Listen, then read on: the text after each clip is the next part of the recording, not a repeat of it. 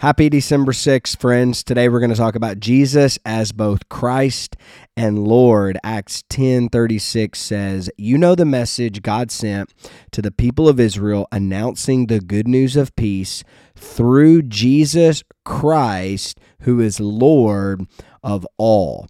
Now we first see that, of course, there's news that's announced. There is peace through Jesus Christ. Now, very common mistake is to think that Christ is his last name.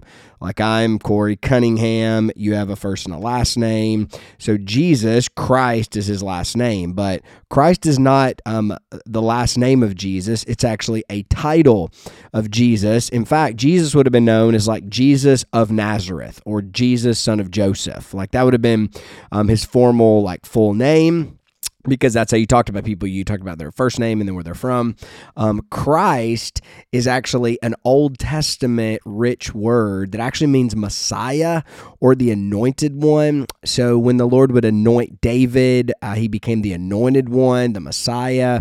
So it has a lot of Old Testament baggage, and it basically means the anointed King. So when the Bible talks about Jesus as the Christ, it's not a last name, it's a title. It means he is the anointed King, that long-awaited one after David, who is, of course, the King of the kingdom. And then it says, who is Lord of all. So the Christ, who is King, is Lord. And that means, of course, ruler.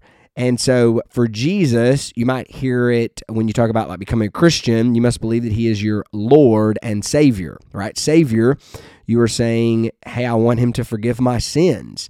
But in order to get your sins forgiven, you have to come to him as Lord. That means he is the Christ. He's the King in your life. He's Lord. He rules over you. You don't determine your own life, but instead Jesus does. He is the Lord over you.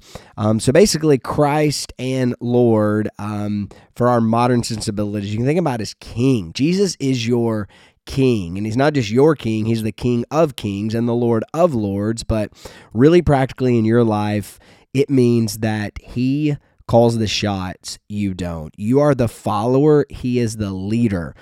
He tells you how to live your life, and you respond by faith. So yes, Christ, the Lord, that's who Jesus is, the long-awaited Messiah King who's come and announces, hey, I'm Lord of the universe, but I'm also Lord of your life. So maybe you believe in the Lord, Jesus as Lord and Savior, but are you practically today living under his lordship? Because that's a daily act of, okay, Jesus, I'm submitting to you.